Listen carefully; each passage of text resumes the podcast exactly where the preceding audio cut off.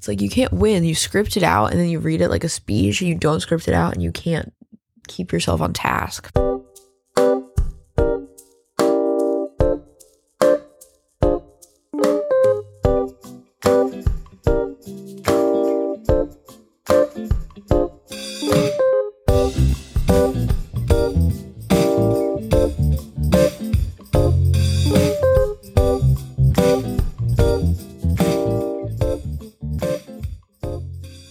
When I was in eighth grade, I decided that I wanted to be in my middle school musical. I had been running the soundboard and the spotlights as a member of the AV club in the years prior, and I was happy with that, but I wanted to try something new. And I have a vivid memory of being at the play auditions after school. I remember the outfit I was wearing. I remember that I was standing on the top left side of those chorus riser bleacher things. Hopefully, you know what I'm talking about. And the teacher who ran the musical was doing the general auditions for all the female cast members. I knew I just wanted to be in the background, but I also loved to sing, which no one knew because I was so self conscious about my voice that I would never sing in front of anyone. After we all sang some songs together, the teacher told anyone who would like to audition for a main role to sing a snippet from one of the main female role songs alone in front of everyone. And I had a moment where I told myself, I can do it. I should just do it. I could just do this right now. But I didn't. All the people who went for it were the people who everyone would expect to be considered for a lead in the play. And that was not me. Had I sang in front of my peers at age 13, I think my life would have changed. I would have gotten over the nerves early, and from there, I could have maybe made steady progress toward performing in the way that I wanted to. I could have auditioned for plays in high school instead of just doing stage crew. I could have started writing music earlier, what with my feeling confident enough about my voice to believe that people would want to hear what I had to say. I could have pushed myself harder earlier and accelerated my progress. But I didn't. I I guess though there is an alternate world in which my life could have changed for the worse had I decided to take the leap and sing 20 seconds of If I Were a Bell from Guys and Dolls in the middle school auditorium that day. I wouldn't have gotten a main part in the musical. There were so many people auditioning who really wanted it and who were great singers and had been doing theater since they were little kids. But I can imagine that 13 year old Julie, with her complete lack of self confidence, could have taken this to heart anyway, thinking something like, I'll never be good enough, or I tried, I put it all out there, and now I'm so embarrassed. I must be so bad. I never show my face in this town again, and so on. Um, and maybe I would have been too mortified to ever try again. I bring this up because I want to acknowledge the gratitude that I feel for where I am in my life right now. At age 27, I'm finally starting to conquer my fears and make moves towards where I want to be. In 2023, I moved out of my home state for the first time ever, and I made lots of sacrifices to do this. I quit so many activities that had been constants for me for years. I transferred locations at my job, and I had to leave behind all these really close friends I made there. I met my boyfriend in 2023, and when he told me that he would be moving to the city to go to grad school, I knew I couldn't just stay behind and watch him pursue his dreams and career aspirations while I stayed in the same place. Let me side tangent about that real fast, actually, because this is important. My decision to move to New York was partially influenced by Sam, my boyfriend. Shout out. He did the music for the show. You certainly know who he is. He got into grad school in the city, and I remember thinking right when I met him that it would be sad to see him move, but New York isn't so far away, and maybe he could stay living in New Jersey and just commute in. But we didn't really talk about it much. And one day he told me something like, I think you're funny and you should move to New York and really pursue comedy. And that hit me because, okay, real quick, other side tangent. I had been in a relationship prior with a very skilled musician who I think would have really benefited from living in a city, specifically New York, or even just being closer to New York. And I would tell him, why don't we move out there or even somewhere closer to the train and you can do music and I can do improv and comedy and blah, blah, blah.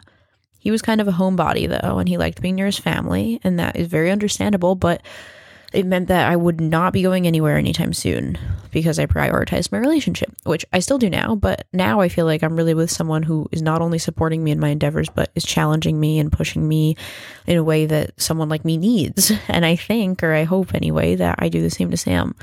I haven't always been in relationships in which the other person has had such a vested interest in my pursuits or has been so willing to collaborate with me on projects or, or let me into their projects. And speaking of collaboration, that brings me to this show, Curing My Stage Fright, my favorite project that I've done so far, and the only one I've actually been able to be consistent with. Hosting this podcast has brought me so much joy. It's taught me so much. It's really helped me with my stage fright, and I'm really, like, for real now, very happy that I get to do it. I had the idea for the show maybe two or three years ago, but I had wanted to go so big with it right out the gate. Like, I wanted to do a video component and a performance component and like do all this stuff at once that I couldn't do. And because I couldn't do it all, I got so overwhelmed and just did none of it. But at the end of 2022, right after my old car died, rest in peace, the Prius. You were so great for so long until the hybrid battery died on Christmas and every dashboard light lit up all at the same time.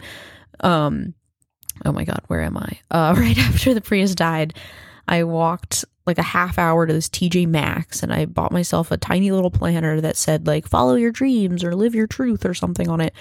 And I walked to a coffee shop and I sat down and I outlined in my planner everything about the show. I had the mission statement and the themes, the first episode release date, the potential first guests. And I had a cover design idea that I showed to my friend Kelly, who did the cover art that you're looking at now.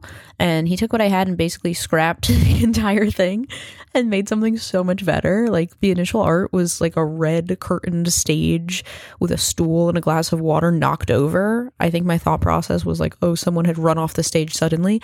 Um, but the art as it is now is perfect, and he did such a great job.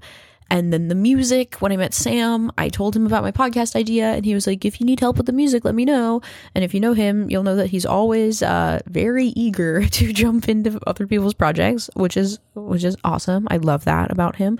Um, but I took him up on it, and I told him in my head I had wanted to sound kind of like Sober by Childish Gambino. If you guys know that song, it's like just something simple and synthy and bouncy and upbeat, but not like fast.